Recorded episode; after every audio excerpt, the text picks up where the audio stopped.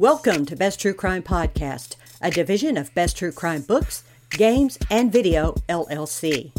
I'm your lead investigator on this case, Judith A. Yates, award winning true crime author, a criminologist, and a paranormal explorer. Every episode is an investigation where you and I explore true crime, forensics, historic cases, dark history, and criminal theory. We discuss the cases, share information, no chatter, no commercials, no off topic.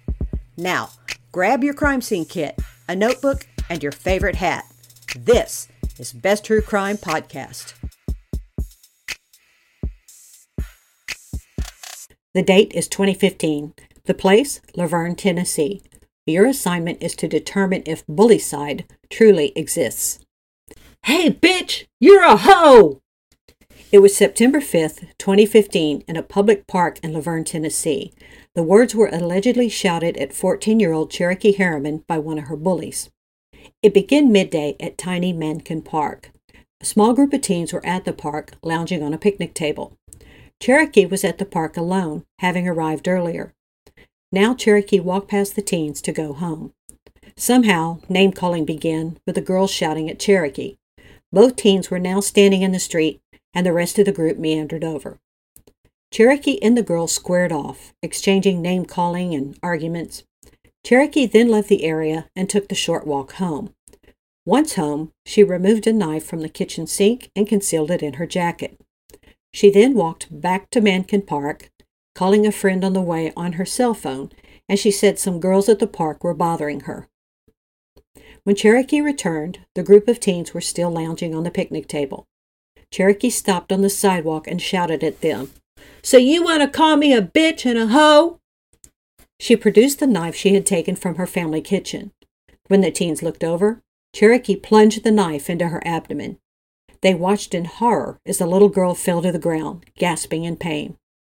The kids in the park were later interviewed by law enforcement. Some of them had witnessed the stabbing. Others said they only heard Sherokee shouting unintelligently.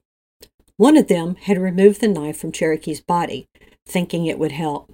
Someone else, in a panic, called their own parents. The kids used Sherokee's cell phone to call the first name on her contacts list. And finally, they told the investigators, ambulance sirens wailed through the neighborhood as Sherokee's family finally arrived on the scene. After much confusion, Sherokee was airlifted to Nashville's Vanderbilt Hospital. Brave attempts to save her failed.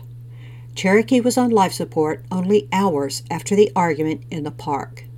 Her family made a difficult decision and the machines were turned off. Sherokee, a little girl who loved painting fingernails and styling hair and laughing with her friends, was gone. The coroner would rule the stabbing as a suicide. But was it? Or was it a crime perpetrated by other teens who had bullied her?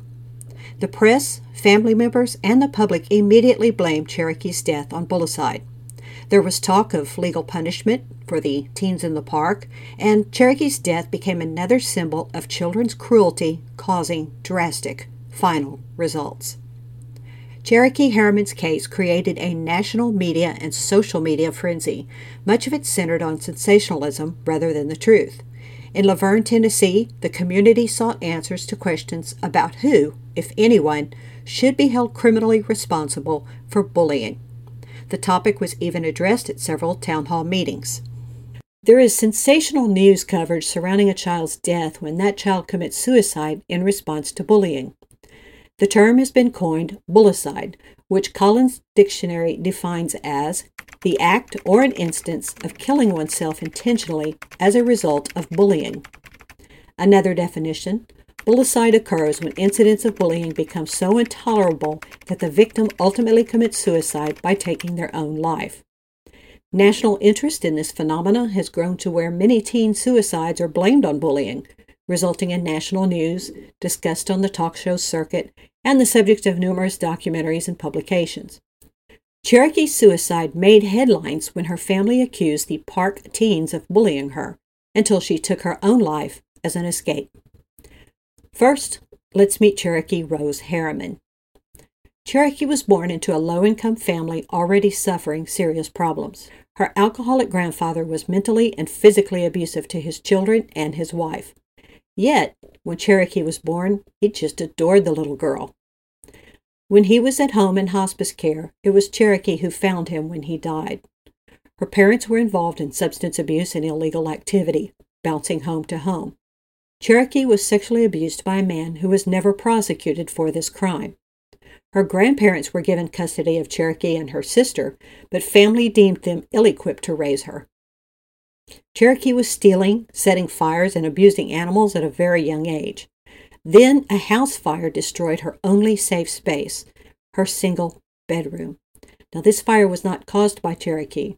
She was admitted into programs and mental health hospitals until the state insurance ran out and then returned home to the same environment. At an early age, Sherokee learned the words, I'm going to kill myself, brought attention. But soon it became the girl who cried wolf. She longed for the niceties other girls her age had. Because of her mental health problems and the unresolved sexual abuse, she did not like to bathe, and she suffered the traumas of sexual abuse survivors. Therefore, other kids made fun. She did not have many friends and hopped boyfriend to boyfriend when boys tired of her clinging behavior. However, Sherokee could be a mean child herself, bullying relatives and disrespecting her elders. But for all of this, Sherokee was a very sweet girl who could be lots of fun. She loved dancing, karaoke, hosting sleepover parties with her friends, giggling late into the night. Sherokee loved styling hair and nails. It was her dream job. Anyone who knew her agreed she was quite the stylist at a young age, using YouTube videos as a guide. Sherokee had few friends, but they were all fiercely loyal. Was Sherokee Harriman's suicide, like so many other teens, caused by bullying? Are young people committing suicide because they are being bullied? Let's talk about the definition of bullying. The actual act of bullying and its definition can be confusing. In simplest form, teasing is done in play, basically in fun. Bullying is not. It's the intentional attempt to harm someone. Nancy Willard, MSJD, is the author of the first book published on cyberbullying. Willard explains that bullying includes the element of power, an imbalance of power. Intentional, repeated imbalance of power where the target could not get the aggressor to stop. Thus, students bantering at one another is considered teasing. When a child is physically or emotionally harmed by peers numerous times, that's when it is called bullying. The lines between teasing and bullying have grown fuzzy in the last decade, in part because of the laws governing the education and the legal systems. All 50 states in the U.S. have a bullying law, but 22 of those state laws do not include cyberbullying. And there is no one definition of bullying. The term varies from state to state, from school to school, from school district to district, and no federal law directly addresses bullying. The punishment and reporting systems for bullying behavior is never consistent, and the limits of a school's power and their reluctance to file negative reports is frustrating for the children and their families. So, just how real is bullicide? Well, the National Center for Injury Prevention and Control's Division of Violence Prevention released the results of a study on the relationship between bullying and suicide. While the study revealed bullying behavior and suicide related behavior are closely related, it also revealed we don't know if bullying directly causes suicidal behavior. Involvement with bullying, along with other risk factors, increases the chance of suicide related behaviors. Also, blaming bullying as the sole purpose of suicide is not realistic.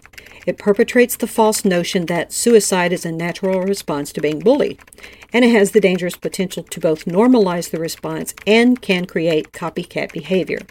It encourages sensationalized reporting and spreads false information. The wrong people are blamed and punished. Ultimately, the attention is not on true suicidal risk factors, such as mental illness or family dysfunction. The report, Relationship Between Bullying and Suicide, suggests punishment for bullying is important, but the best practice is to move past the punishment to set the tone for lasting prevention. A Yale School of Medicine study on children who commit bullicide found connections between being bullied and suicidal thoughts among children. The study discovered that bullying victims were two to nine times more likely to report suicidal thoughts than other children were. The study revealed the perpetrators, who are the bullies, also have an increased risk for suicidal behaviors.